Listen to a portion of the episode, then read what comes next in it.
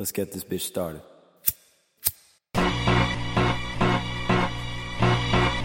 I said we got this. Flow stupid, yet the rhyme's so brilliant. Never could you bring the kid down, I'm too resilient. And fuck them biting ass niggas who be stealing. Y'all niggas copy my style like a chameleon. I'm a Brazilian, that's one in a million. Too high for ceilings is how I am feeling. What the blood clot, how did all these nug rocks have me looking dumb hot with my eyes all bloodshot? Now that's a mugshot in the making. No need for ovens when you're waking. Yo, welcome back to another episode of the Hip Hop Heads Podcast. H-Cubed up in this bitch. Yes sir, we back, man, and this week, as promised for the third time, but we are delivering this time, of course. We got the long-awaited Foxy Brown, Broken Silence. Yes. Review of the album. Now, this was an album that my co-host chose. So let the audience know what made you choose this album. Well, as y'all already know, I'm a big fan of Foxy Brown. Always has been since she came out. And I just fucking love this album. This album came out right after I graduated from high school. So I'm just aging myself like shit because I believe it came out in like July of 2001. I mean, I pulled up information so I can actually do it. Yeah, July 17, 2021 or 2001. And like I literally, like, you know, I'm going to college, you know, I've already fucked with Foxy, and this is probably like the most gutter album I've heard her spit since her first album, because her second album, which was China Doll, really wasn't that great of an album. I can say that. So, and plus she was, of course, you know, I was deep in my Caribbean shit back then, just like I am now. So like I was learning patois at that point, and she was speaking in patois, but it was Trini patois, a little bit different than Jamaican patois, but understandable if you try. I would imagine it's kind of like separating Spanish from like Portuguese. No, it's actually a little bit easier than that. It's just that a lot of the times that different words can mean different things. And like I can't think of anything right now except for the word duppy for some stupid reason. And I don't remember what it means in Trini, but it's more of like an insult, but it just means ghost. Like shout out to Pusha T, because I think that was actually the Drake song. He called it the Duppy Freestyle. Oh yeah, that's right. That's when he was dissing at Pusha. I noticed that a lot too though. Is now granted, I don't know if she did this in her previous albums because I don't remember. Even though we did review her first album, but I feel like she did a lot of patois. Spoke a lot of patois on this joint. She did. She really did, and it was the first time that you ever really heard her like spit patois like that on a record. So it was really cool for me. And then, but it was kind of like, as soon as she started doing it, everybody who had a little bit of island something in them started doing it too. But I mean, it was kind of the same thing. Like everybody who had Latino heritage really came the fuck out once Oye Mi Canto and Gasolina got hot. Duh. We have to do like a history show on the fucking Oye Mi Canto. Let me not say like a white dude or like a non-speaking Spanish person. Oye Mi Canto. I don't know why I just said it that way. My bad, y'all. It just slipped off the tongue, dog. Just slipped off the tongue. Yeah, I don't know why I said Oye Mi Canto. But nah, that song right there is honestly, and also there was another song that came on shortly after that, which also featured Nori. It was Reggaeton Latino. Oh yeah. I remember that song. The Don Omar joint. Yeah. That was prime club time for me. So you know, like we used to get it in. We used to go to the club, and on the main floor, like we went to Dream, which was it was what was it called back when y'all was there? Shit, did they change the name back then? Ibiza? No, it was Love? I can't remember what it was. It was Love. That's right. Yeah, it got changed to Love. But like you walk in, and it'd be like the kind of like the hip hop R&B ish kind of top 40 type joint in there that was partyable. Then you go upstairs to the next joint, and that'd be like salsa merengue and like reggaeton. Then you go up to the next floor, and it's all dance hall with a little bit of mixed in, because you know you had like Lil Jon and the East Side Boys that had songs with them niggas, and fucking 3-6 Mafia had the joint with Voltio. It was all over the place, yo. So like I remember that, bro. But I'm sorry, I'm sidetracking like a motherfucker. Nah, I ain't gonna lie, you totally just brought me back myself to like 2012. Prime, going up flights of stairs to go to the next floor of a club. Yep. Yo, those are memories that will forever be in my memory. Yes, forever. Very, very drunken and very, like, not very vivid memories, but sure enough, they are in my memory bank. Oh, you had memories of the stairs because you didn't want your ass to slip and fall down them motherfuckers because they kicked your ass the fuck out. Whether you was hurt or not, yo. That is a fact. You was holding on to that rail, bro. Like a motherfucker. Cause he was not about to fall down there. Cause them, usually them joints was like a like an actual flight. It wasn't just like went up. You was walking. It was exercise to get up to the next floor. Yeah, sometimes even two flights. Exactly. So you know, yeah, man. I'm not gonna lie. As much as that does sound like fun, I my knees and my fucking pocket don't miss it at all. You ain't said nothing but a word. You ain't said nothing but a word. But not to try to track too hard. But I've always loved this album. Again, I think it was really the first time when someone started speaking the patois on record, and then it got more people to do it, whether they were Caribbean or not. Good things, bad things, you know, time tells. But this album, it just kind of hit at a time in my life where it was just like appropriation in there, you know. You know what I'm saying? I was working full time. I was getting ready to go to school. I had money in my pocket. I thought I was a bad motherfucker. You know what I'm saying? Like, and this album just came in and it hit right at the right time. And it was a sick ass fucking album. Like, there's mostly bangers on this joint. There's very few joints that I actually skip. There's probably 2, maybe 3 songs at absolute most that I always skip when I listen to this album. But they're not horrible songs. I just don't like the structure of the song, and I don't like the people in the song necessarily. I think I know what song you're talking about, but we're gonna wait for the review. There you go. But sir, what do you think? Let me just say this real quick before we start out. So obviously, you know, I had listened to the first Foxy joint when we reviewed this joint on the podcast, and you know, I ever since then I knew that Foxy could spit, man. I knew that she was like that. I knew that, honestly, if I'm being totally honest. She's probably, I mean, I guess you could say Nikki has taken the spot as far as like her lyrical ability, maybe. But I still think that I like Foxy's delivery better. It's just very gritty, very New York. That's because she ran with that style. Like I said, I have to get you to listen to the Firm, the album The Firm, she with AZ, Nas, Cormega. Like, she ran with them niggas, and them was the street niggas, you know what I'm saying? Well, at least for the most part, AZ and Cormega. Yeah, exactly. But she ran with them niggas, and so she had a style that was more catered to them. She's even on, I'm trying to remember, I want to say it's the Who Shot Ya freestyle. She's on that joint, I think, like right after Fat Joe, and she ripped that shit too. And like, think about it, most of the time that she started out like on the Who Shot Ya remix and shit like that, she was like 14, 15, maybe 16 years old. You know what I'm saying? So she's still out there holding her own back then, and then continued to do it. Of course, always gotta say in a industry, because it really was an industry that was a straight up boys club at that point. There was very few. I think they were the only two. Her and Kim were the only two like that were really popping off when hip hop really really started to take off in that era. What about because we reviewed another female MC that we recently did. I just seen her perform like at a basketball game halftime show on TV. Forgot what the hell her name was. Damn, bro, I don't even know how to look this album up. But we just reviewed it not too long ago. I don't know if you remember that. It was a female rapper. She's like considered like one of the like the bigger, I would say, in a lot of like people's ideas, they would say she's a pretty big. What, Queen Latifah? Nah. Damn, bro, I am blown that I'm not gonna figure this out because I think I found it, The Brat. Oh, okay, yeah. So I bring all that up to ask: was The Brat still around this time, or had rap taken a different like direction in the sense? She did her like what I say was like the try and stay in the industry album at this point, where she was in like, you know, bikinis on the beach with Tyrese talking about what do you like, whole lot of foreplay, look until you get it stuff. Because that song, it was all right, but like you never saw The Brat like feminized like that ever. Yeah, and we'd already had since like 1993 with The Brat, I think it was.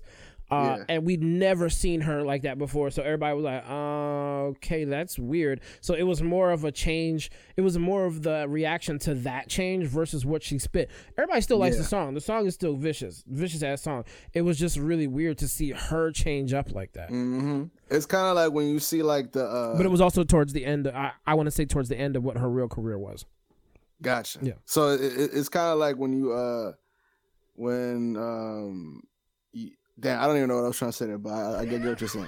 Okay. No. I realized that what I was gonna say didn't correlate with what you were saying. So okay. Work. But okay. So all right. So at this time it was Kim, Foxy. The first album came out from Foxy, and then the second joint, which we, like you were saying, was a more pop kind of yeah. It was like 99, I think it was. It said. Mm-hmm. And then this one was 2001. So. To kind of jump into the album, I guess a lot of things was happening to Foxy. I think she got found almost overdosing off of some pills that she talks about in the album. Yep. She had a car crash. Mm-hmm. It, you know, and again, you find all that. Say that again? She had a fight in a nail salon. Couple other little couple knockdowns. Other things that the intro talks about. Yeah. So it's just interesting. You know, it's called Broken Silence. She kind of breaks the silence of, I'm guessing, of everything that happened, essentially. Yeah, because she never really spoke on it, like, that much. Like, I think she did eventually, but, like, initially when all this stuff was going down, you didn't hear shit from Foxy. You know what I'm saying? There was nothing. You heard about it, and then you were like, damn, okay, well, what she got to say? And then nothing. You'd hear nothing. And it's crazy because, you know, in 20 years later, that would never be the case. Ever. Because of social media and everything. Oh, yeah. You know, everybody would know what's going on with everybody. But fuck it, let's go ahead and dive into the review, man. All right, man. Well, like you said, we already covered a little bit of the intro because it gave a little bit of background as to what had been going on into her life at that point between 99 and 2001 when this came out. The next song that I liked on here, I think it was a great song to actually start the album, was Fallen, because it was very, very hard. It was a hard beat, like a hard dropping beat, and she had a really good flow and a really good spit on it. Like, you know what I'm saying? Like, to me, it had a lot of fucking energy. And at the same time, it kind of sounded a little reserved. Like, she still could have spazzed out a little bit more if she wanted to, but it was like she was trying to control herself. Yeah, no, definitely. And, you know, this one has a pretty dope hook by Young Gavin, which apparently is her brother, I believe. Yeah, it's her little brother. So and you know, he comes up later on in the album in one of the skits of one of the songs. Yep. But he did a good job on the joint. I thought that was a dope song. I thought just overall, you know, she kind of covered everything that the intro kind of briefly brushed over. Yeah. And she pretty much saying that she's back, and you know, obviously shit's been going on, but she's back and she's over here to fuck y'all bitches up. Exactly. So I thought this joint was dope, but I also wanted to say that this kind of shows the age of this album, because one of the lines was "Stand a man like PS2." Yeah, that was one of the things I was going to bring up later on. Thank you for bringing that up, because that's part of my whole test of time thing. Lines like that, no. Yeah. Some of the beats, no. Yeah, the beats. Oh my god, dog! It is so crazy how 2001 this album sounds. I am not gonna lie to you. The Arabic music all over this motherfucker, yo. Like It sounds awesome, but that was a motherfucking time where everybody had Arabic music going on in all their music. Honestly, from like 2001 maybe to like 2005, which ended with, I don't know if you remember that song "Arab Money." Yeah. Yes, because I love that song. God damn it. Dog, come to find out, they're not really speaking Arabic at all, and it was just Ron Brown saying, "Wow." I thought that was a sample or something. I thought it was too. Shit, but I don't speak nothing. Nigga, I feel you. I found that out later that apparently that was just Ron Brown's just fucking saying random shit. Wow. Because I remember somebody in high school, I can't remember what the girl's name was, but I'm pretty sure she was from India.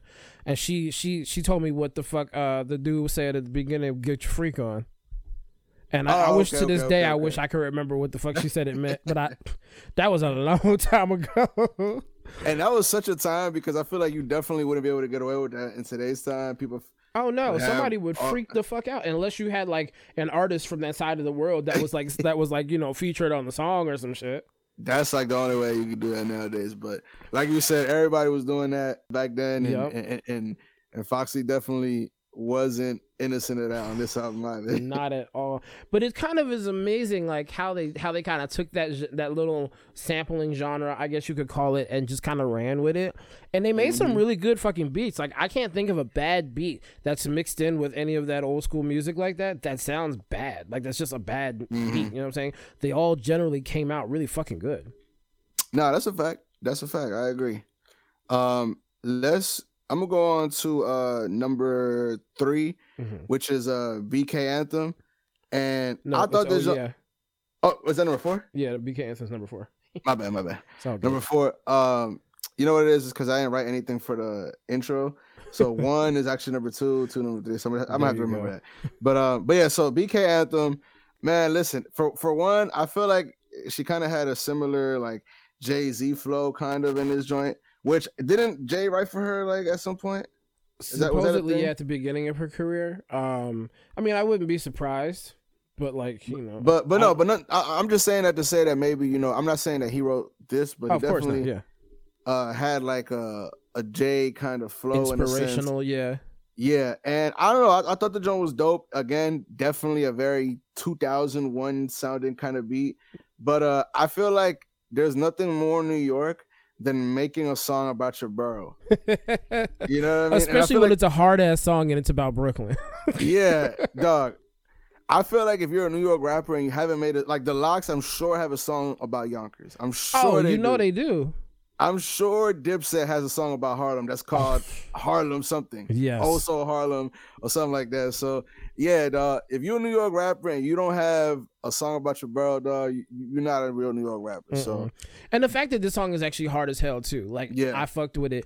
And, yo, the beat to this joint is, like, pulsating, but it also almost has, like, those electronic blips from, like, a heart monitor machine at the same time, which is kind of a juxtaposing to, like, it be sounding good, but, like, with the timing that they put on it, it just sounds pretty vicious.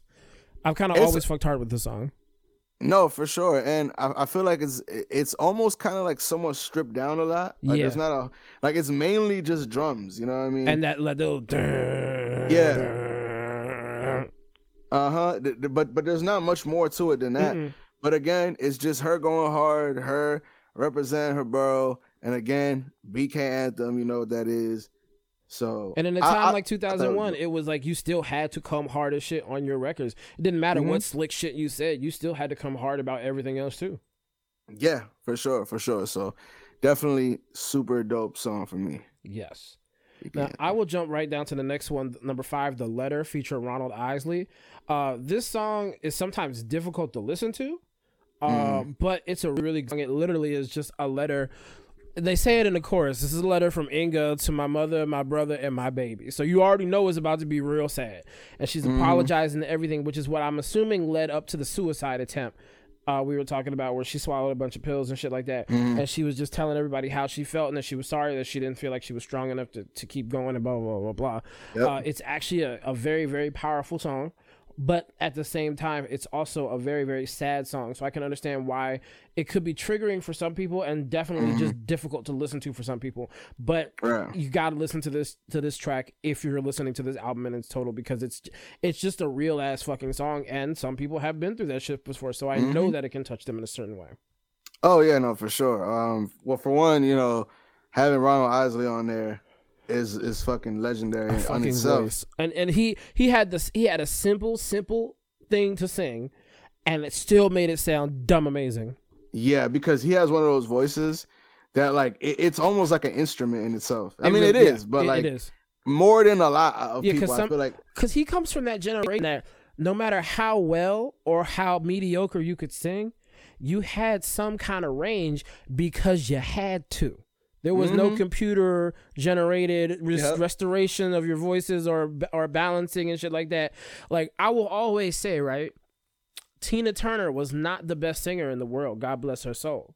But Tina Turner used the power of her voice to make that goddamn song fucking work. So when she couldn't carry it vocally, she carried it powerfully. You know what I'm saying? Yeah, no. And I will say another person is Rihanna. Rihanna's like that. Rihanna's not the most talented singer in the world, but she will carry the fuck out of that performance and sound great. And she's worked on her shit too, I can tell. Since she did the Super Bowl shit, I told you back then she had fucking some probably vocal training or a little bit of shit from some but she sounded great at the Super Bowl. She sounded fucking awesome. It was one of the best ways I've ever heard Rihanna sound, period. For sure. No, yeah, and I think you hit it right on the nail when it comes to singing, is that a lot of times the best technical singer, I guess, or singer in a technical manner and skillful manner isn't always the best artist, you know? And a lot of times, like you said, it's the person who delivers it Yep. Best, the person who, and it's all really about confidence, in my opinion. It's confidence in your ability to do what you do,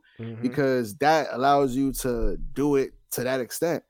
And that's also confidence. Also, is knowing your limitations on what you can and can't do. Because Ron Isley ain't about to go above where the fuck he can go. Yeah.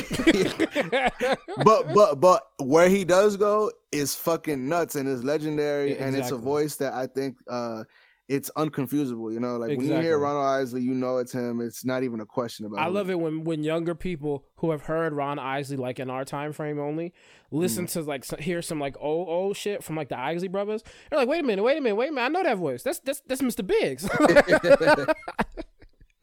Yeah, I was like, that's young Mr. Biggs, sir. Nah, that's a fact, man. But yeah, super dope song. Yes. I also like at the end of the song the little skit where her brother Gavin is, you know, talking at her side. The police is trying to take him off of her, and he's like, "Yo, like you gotta keep rocking. I can't do this without you." And then at the end, you hear the heartbeat monitor start beeping again. Yep. So kind of like a sign of her coming back, which is, I mean, obviously what happened. Yeah. So I thought that was super dope touch at the end. Definitely. But let me go on to the next song, which is actually the very next song, which is number 6, 730. Now, to me, look, man, y'all know I love Dipset, right? And I swear, bro, if you would have told me Joel Santana was about to be on this joint, I would have been hyped, dog, because I think this is such a Dipset-sounding song. Actually, you know what? They missed an incredible chance for a remix on this joint. I'm not even going to fucking lie. Now that you're saying that, and I'm like, I don't know if I would say Jewel's, but for damn sure Cam. Cam would have, her and Cam on this joint, oh my God, yo, that would have been crazy. Yeah. And I don't even like Cam like that. And I still know it would be tight. No, that's a fact. I, now that I think about it, I could definitely hear Cam on this joint. But for some reason, the first name that popped into my mind was Jewel's.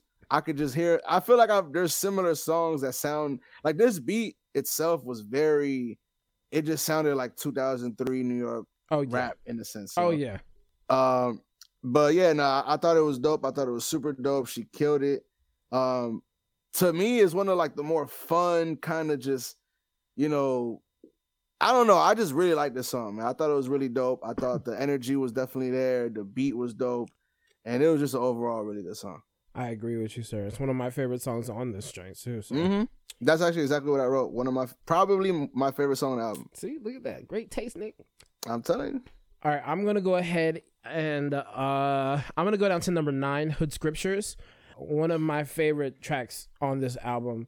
Again, another one of the Arabic sampling songs, but this one it does. I was just about to say it doesn't do a voice, but then I lie to myself because as soon as the chorus comes on, it definitely does word for word. And I would love to know what it means, like what the chorus means. All these years, I've never thought to look it up or to ask anybody what it means. But then again, I don't know very many people who speak Arabic, and I don't even know if that is Arabic they're speaking. You know what I'm saying? So I actually looked it up today when I was getting my notes together. Motherfuckers is doing research and shit? Yes, sir. 2024 coming different. What you mean? So, all right. So apparently, okay. It says, also sampled from another song, and English translates to watch, I'm alone, night and night, hands on my cheek, there's no other than you. So obviously that's probably the direct translation, and we all know that a lot of times when you directly translate word for word, you kind of lose interpretation in a lot of senses. But it doesn't with this one, because after they say those words, she goes, "I'm speaking to the hood," and then it repeats it. At least I think it repeats it. I don't, gotcha. No, it might say something else, but then again, I don't speak it. I think it might say something else, but I want to say it repeats. Okay, but yeah, like, no, I think it does repeat. So, I mean, maybe it's a direct translation. Maybe it's not. I'm just saying that it is just for the sake of sakes, because we don't really know. Yeah. Fair enough. But no, works for me. It was, and I like the beginning because it's very like a cinematic kind of like beginning. And it kind of continues throughout the song, the strings. Yeah,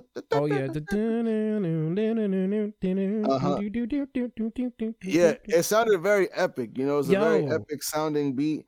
And yeah, like I said, the little Arabic hook was a little, very much so a sign of the times, but I thought the song was dope.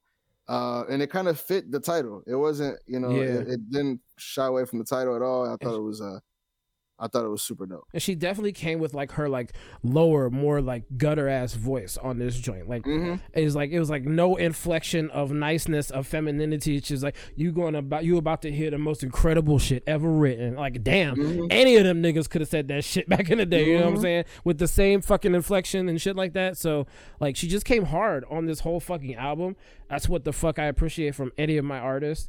And that's what we expected back in those days. I'm sorry. It's just what it is. No, definitely. And I feel like, you know, because obviously this was a time where hip hop was nothing but gangster music. Yeah. Like, well, with a few exceptions, obviously, but very, very less, very like a lot less exceptions than there are nowadays. Yeah. You know what I mean? Because I feel like you might have had a handful of artists that were rappers back then that weren't rapping about gangster shit and weren't coming hard in the delivery, but it was far and few in between, I would say, comparatively to how much it is now. Oh yeah, for sure. So, but I'm gonna go down to number 11, which is About My Paper featuring Mystical. Now, let me just say, typical Mystical energy is one of the first things I wrote down, and it just, first of all, I love the way he starts the joke. He said, if you ain't by sucking, fucking swallowing, bitch, you can get out. Or something. That is such a mystical shit. You know what? It reminded me of this joint because I played it on New Year's at my friend's house. And I don't think anybody had heard it since it came out. And he's like, go ahead and light something up and take the cigarette outside. I was like, Jesus Christ, nigga. He real pissed by that cigarette, nigga. that he makes anything that he says sound super just mystically. I don't even know how. Just completely extra. Everything turns extra, no matter what it was. I swear to God, I have to show you this song where he thought he was blind, but he just had his eyes closed the whole time, nigga. Like, no, the fuck you didn't just say that, bro. But yes, like you said, I love the energy in this song because, again, like you said, it's very mystical and mystically energy-ish. I think they go back and forth great on this joint. Because the fact that, especially the fact that they rap so differently, like both of them rap so differently, and yet they sound both incredible on the same beat together. It doesn't sound weird hearing Fox and then hearing Mystical and then hearing Fox again, even though they rap completely different. You know, and again, that's exactly what I put. They both sound good together here. Yep. It's kind of so. I think they both, man, they killed it. Honestly, one of my favorite joints on here, and I feel like the hook is very catchy too. Definitely. Get out my paper, bitch, don't call me. Yep. Because I'm about motherfucking business. Yeah, exactly. So, hey, no bullshit, dog. Now, obviously, I know that a lot of crazy shit came out, you know, with Mystical and everything, but that is an entertaining ass nigga, dog. I'm telling you, I would have loved to go to see Mystical in concert, dog. It would have been one of the most. It'd have been like watching Busta Rhymes back in the day, but on crack. You know what I'm saying? Nigga, I ain't gonna lie. I think as soon as I'm done, I'm gonna look up old Mystical concert footage. Ooh, that's a good idea. Send me what you find, dog. I got you. All right, let me see where we at. I think there's two more I want to talk about for real that I fucked with hard as shit. It would be Nana Be Like and Gangsta Boogie. Okay. Nana Be Like is another one that was very much, very, very patois. So if you didn't really understand what the fuck was going on, don't worry. There was a lot of patois being thrown at you. A lot of nasty things been said, you know what I'm saying? But it's definitely a great song. I'm not about to try and break it down right now. I'm super fucking smacked and can't remember everything that she fucking said because it's been that long since I've listened to this album. Let me just say this because that was also one of my favorite joints on there. Yeah, Nana Be Like, I like how she kind of goes like Nana, like her pocket that she kind of slides into Nana is pretty fucking dope. And I think that she has honestly one of the coolest nicknames, at the very least, of any female rapper. Which one? Il Nana. Oh, Il Nana. That's tight. Yeah, I love that shit. Hold on. What she said? She said, big bone kiar come smoke the skunk, kiar. So big man come and smoke the skunk.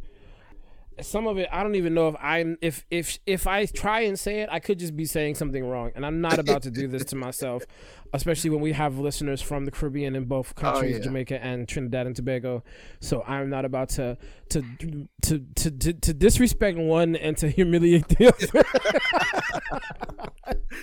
Hey, that is a very fair and all I'll say is Wagwan Massive. Wagwan Massive, Fandy Facts. But like I said, that's exactly what I put. Talking her shit, patois comes out, and I also put it kind of sounds like a Busta Rhymes could have been on this joint as well. I don't know why. Oh yeah, later on when he came out later, started talking patois and shit, and people didn't even know Busta was Jamaican until he started doing that, and that was years after he was fucking a superstar. You know what I'm saying? Like that's kind of. I'm not gonna lie, that is kind of funny that. You know, you go like most of your career having never done it, and then like maybe like because I was this is probably like 10 years after he started rapping, right? I'm guessing at least. I mean, for sure, for sure. My thing is like, is it harder to write lyrics in patois than it is in English if what you've been doing is English the entire time? You know what I'm saying? Like, does it get more difficult to put it together in another language versus that? Because I always wonder that about like reggaeton. Like, yeah, they can put this shit together in Spanish, but even if they speak English, you know, well enough to communicate, could they write a song in English? What, you know what I'm saying? This is what I think, right? And as somebody who's written music before, I think that, and also somebody who speaks Spanish and English, my first language, yes, it was Spanish, but my dominant language is definitely English. Yeah.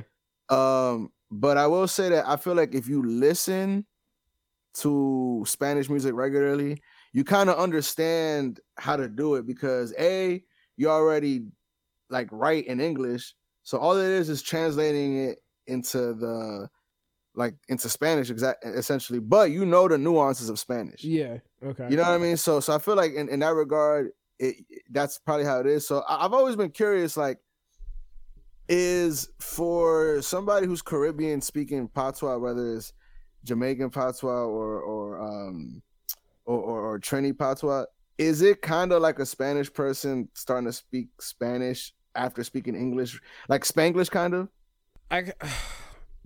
It's not really like Spanglish, but kinda is not. But it's hard to explain. Because like it's just for like, me, right? It's everybody's always said it's just broken English, and it can be conceived of as broken English, but it's a mix of Spanish, English, I think a little bit of French also, probably. Yeah. That has combined into making the way that we talk, like the flow of the language and the words that we use, not just like it being broken. Like me say come now, yeah, it's not all just like that. You know what I'm saying? It's more fluid than that. So would you say it's kind of like this, right? You in the office all day and, you know, you're speaking your proper, you know, non-slang English, but your homie calls you on your break and you're like, what's good, my nigga? It's a lot like that, yes. Because in my head, I'm like, I find it so funny. And Haitians do this too with Creole. How like a Haitian nigga or like a Jamaican dude or a fucking Trini dude, you know, they'll talk regular English, but when they around their peoples, man, that shit just come out like a fucking rifle, nigga. Like It does. I'm not gonna lie. It fucking does. My friend used to say it used to happen to me when I spoke Spanish when I came home for weekends from school. Like, you sound so Spanish right now. What the fuck? I'm like, well, hanging out with Spanish niggas, leave me alone. It definitely does. I just like you, my dominant language is English, so I didn't learn patois until later. And, gotcha. And like you probably learned and mastered Spanish way before I learned patois. You know what I'm saying? Like, yeah, no, for sure. But no, that's because I've always kind of found that kind of interesting. Where like, you know, it'll be like because in a sense, right? You're saying words that you normally say a certain way, yeah, but with an accent. So it's kind of like, but again, I guess comparing it to like, I don't even know how to say it, but like, you know, how I would talk to my friends as opposed to how I would talk to my coworker. Well, see, and it's not so much of like a language because it's really a dialect. Again, it's just a combination of stuff, but it's still primarily English. So it's kind of like, I would say not versus like English switching to like speaking Spanglish or anything, but it's more like, all right, you're you're Cajun by birth from New Orleans, right? Mm. But you go to school up north and nobody can understand you, so you affect a northern accent so they can understand you. But when you get home around your people, you're Cajun again. Yeah. Okay. Gotcha. Told him. Okay. For sure. That, I don't know. I was actually thinking about that when I was listening to this joint. I was like, because, you know, she goes smooth from like super Brooklyn accent to, you know, all of a sudden patois sound like she from fucking Trinity. Yeah. You know what I mean? Mm-hmm. It's so, quick with it. It's smooth with it. But again, that's also the writing and the person being able to actually switch in between, because not everybody can do that, whether it's English or Spanish or Trini or Jamaican or whatever. You know what I'm saying? Yeah, no. All right, and another question is this, right? Mm. You know how like certain Spanish people who like, they might not have spoken Spanish a lot growing up, so they know Spanish, but it doesn't sound like, you know, natural. Is there, I guess, Caribbean people like that where like, yes, because like, I'm one of them. I was about to say, like, unfortunately. Like if you were speaking to like your uncle, they just sound so like quick with it, but you might kind of like, you know, speak a little bit slower to kind of get every word out type shit. And it takes me a minute to warm up. It doesn't just always slide right back in, but it takes me, because I'm just like embarrassed. I'm like, ugh, they're going to make fun of me. Okay, gotcha. Just but I mean, it's like when I used to mess around and do the English accent, like I kind of lost it after I hadn't been watching like the Premier League for a while. You know what I'm saying? So it's like the less that you're around it, the less you're going to be able to like invoke it right away. You know what I'm saying? If you're not practicing with it, no matter what it is you speak. The craziest thing is one of my friends moved to England, right? Uh-huh. Maybe like 5 years ago now, a little bit more than that probably, maybe like six. Mm-hmm. And he, because he became a teacher out there. Oh shit! And he, but before he moved, he lived in England. He was living in Scotland. Oh shit! So this nigga picked up a Scottish accent. And that shit blew my mind that this nigga that I've known since I was like 16, all of a sudden just has a Scottish accent. I'm like, nigga, what the fuck are you talking about? A lot of people do that. Although it was hilarious. We had this kid from Scotland on the track team, and I knew he was from Scotland, but he didn't have a trace of a Scottish accent. Till you got his ass drunk. Once he's drunk, couldn't understand a word that motherfucker said. Nigga, them dog. They sound crazy out there. I ain't gonna lie. I'm telling you.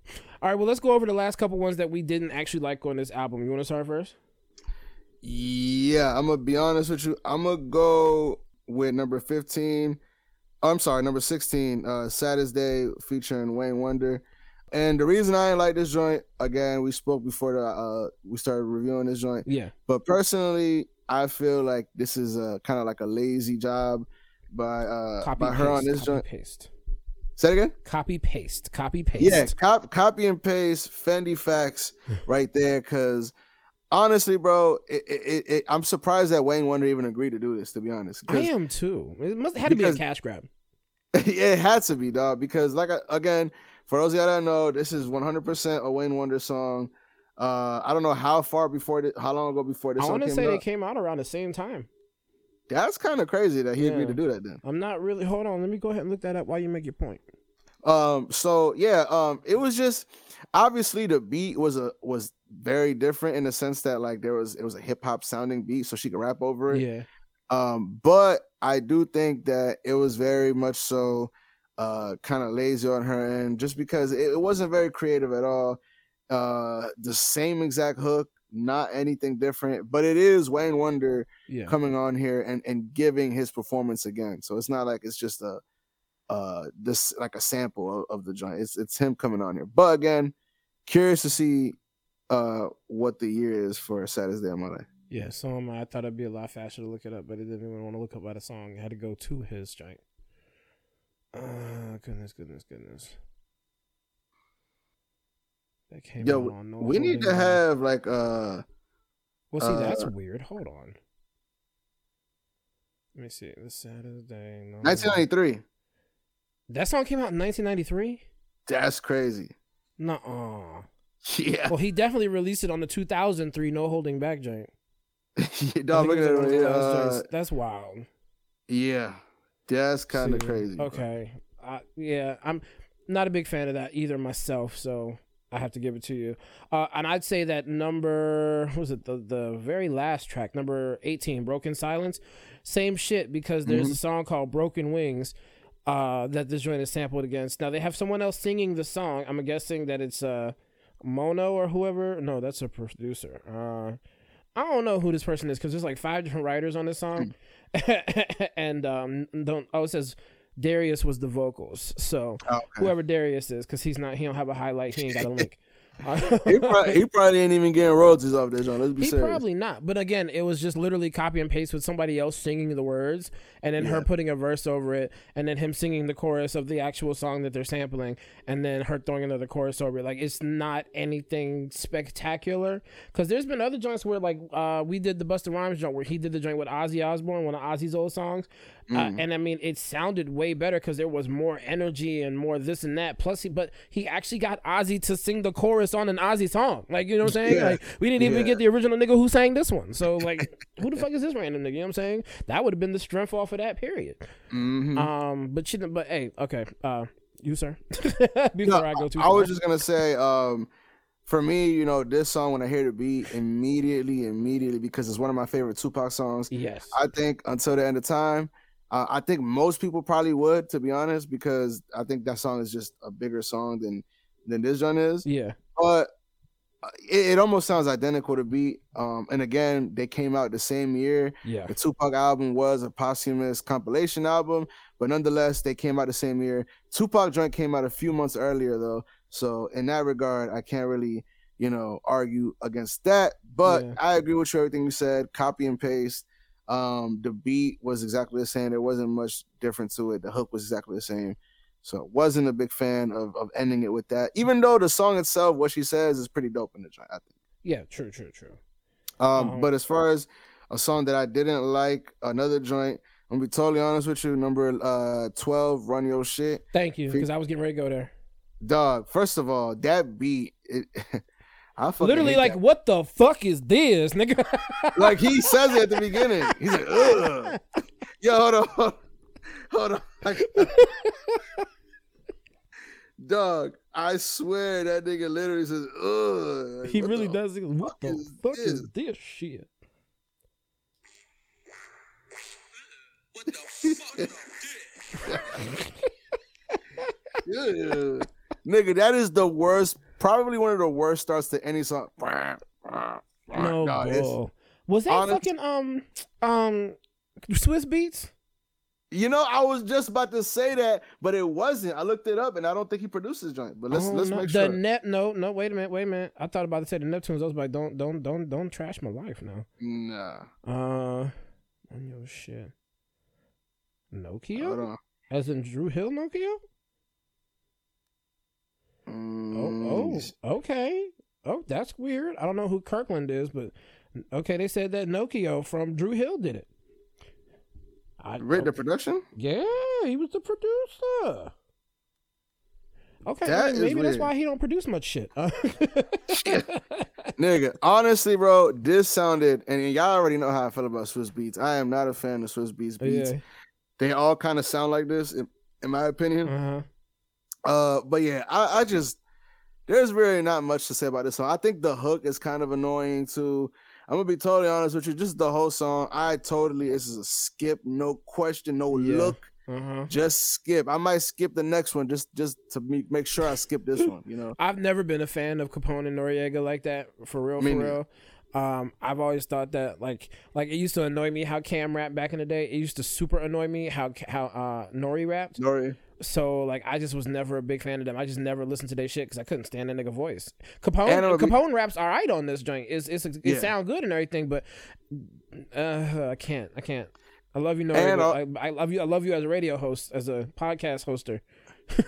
You know, I would say that, but I'm Team Taxstone for life, and he kind of did him dirty when he interviewed Troy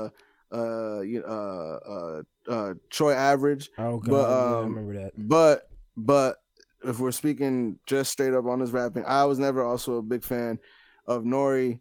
I think that he should probably should have stuck to doing more reggaeton songs. You know what I mean? But hey, neither here nor there. Wasn't a fan of this song. Glad you weren't either. Let's get the fuck on with the next one. And the song that I like to hate, I would say, is Candy featuring Kelis. Oh, I'm glad you said that too. Because like it can be a jam every now and then, but it's not a great song for real. It really is not a great song. And of course it's got a Neptunes beat on it, because everything that Kelis did ever was done with the Neptunes. But like it's okay, like if it comes on and we at a party or something like that, you know, it's cool. I take the line candy. That's cool, yeah. whatever. But it's like I don't ever want to hear it when I'm listening to this album, and I haven't since like very like in the mid 2000s. My nigga, let me tell you something, dog. When I was listening to this joint on my way to work on my headphones, I was praying that the motherfucker sitting behind me on the train didn't hear me listening to some shit that said, I taste just like candy, so dance with me. I feel you. Dog, so every time I'd have to lower the volume down a little bit on this joint just to listen to the joint. But no, but luckily, honestly, it really isn't that great of a song. In general, like I could, you know, put my toxic masculinity to the side if a song is good. Yeah. But in all honesty, I think the hook is super basic. It's very almost annoying in a sense how basic and simple it is. Thank you. I'm not the only one, because it was very elementary for a third album. Yeah, and you know, granted, you know, this does come from the girl who sings "My milkshake brings all the boys to the yard." You got a point. So it doesn't really, you know, surprise me too much, but. Yeah, man, I'm so glad you said that, because I was really not a fan of that joint. I definitely listened to that joint the least while reviewing to this joint. Yeah, because it's... You might have not listened to it at all. I didn't, honestly, because I listened to the album probably 3 times in the last 4 days, and I definitely skipped that song, every fucking time. No, I listened to it the first time, and then I was like, oh, yeah, skip. Yeah. I don't think I finished it. I agree, man. All right, so basically, what would you give the album out of 10, sir? All right, man. So, again, I think this is a really good album all in all. There are a few skips, as we just mentioned. Yeah. But when I really break it down, I would say I give it an 8.5 out of 10. Mm-hmm. I think it's a very strong album. I think it's one of the better female rap albums that I've heard, honestly. Because, you know, that is something that is, and I'm just being honest here, I feel like a thing when at least for me, speaking for me personally, when I listen to female rap, is that you know, I kind of want to be able to kind of rap along to it, you know what I mean? And I feel like this is something that, or it's something that is more rap alongable for, you know, men. Essentially, is what I'm trying to say. No, I get so and I think that that's something that Foxy does very well, is just stay open to both side, you know, both sexes being able to listen to her music, because she comes hard. Yeah, like, that's the reality of it. She comes hard on everything she's on, and yeah, man, I think she did a really dope job on this joint. Great third album, great bounce back album for that matter. For sure, and I love it, the fact that you're going to give it a higher score than I did. I gave it an 8. Okay. So I fucking love that. I agree with you. She fucking spits on this jump, and it doesn't matter, guy or girl. You can catch something. You can feel something about what she's saying. Yeah. Again, this album is very nostalgic for me, and I remember why I didn't listen to certain songs so many times as I did other songs. But I mean, this is like, what, it's an 18-track album? It's an 18-track album, yep. And we only came up with about 4 songs that we really didn't fuck with. Let me add one more. Oh yeah. I liked Oh Yeah. I've always loved that song. That was the main. That was the main single. Yeah, the main single. There you go. That's what I knew I had heard that joint. That was probably one of the. To be totally honest with you, maybe like one of maybe 2 or 3 songs that I heard before on this joint, and I don't know. The hook is just kind of I ain't really fucking. With it. I feel you. Hey, everybody has their thing, but again, that's still like 4 to 5 songs on 18-track album. That's still a fucking solid ass album. Absolutely. Okay. No, I agree with you, and I'm surprised. I thought you were gonna give it at least 8.5, but I think 8 is a solid score too. Oh yeah. I totally agree. We haven't really done this too often, but we're just going to slide it in because we already know what the answer is going to be for both of us. Does this album stand the test of time? That is an emphatic no, N-O for me. It struggles too much with the Arabic music. There's just too, as good as they are, there's too many of them, and that's the biggest sign of the time right there. Plus the shit like the mention of the PS2 or, you know what I'm saying, shit like that. So like, I can't say that it does simply because a lot of beats, especially like that Run Yo Shit beat, dog. Oh, what the fuck? God. Like, that beat legitimately makes me nauseous. It's not a good beat at all. It's not aesthetically or auditorially pleasing. And I don't even auditorially like that is the right way to do that, but I'm just saying words on this podcast. Yo, one thing I realized, if you use a word with enough conviction, people won't question this. You fucking right about that, dog. I've seen people say it, and I'm like, yo, you lucky I ain't trying to put you on the spot, bitch ass nigga. All right, y'all. Well, thank y'all for joining us on Finally Given, the the album review for Foxy Brown, Broken Silence, long awaited is what the words I was trying to remember to say. Oh man! But thank y'all for kicking it with us and checking out the podcast.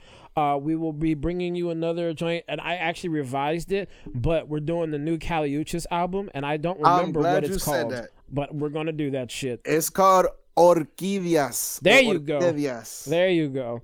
Because that shit was fire, and my nigga, we're doing it. Yo, first of all, let me just say, Kali Uchis, we've talked about her on the show. Yes. She's a local DMV girl from Virginia. Yep.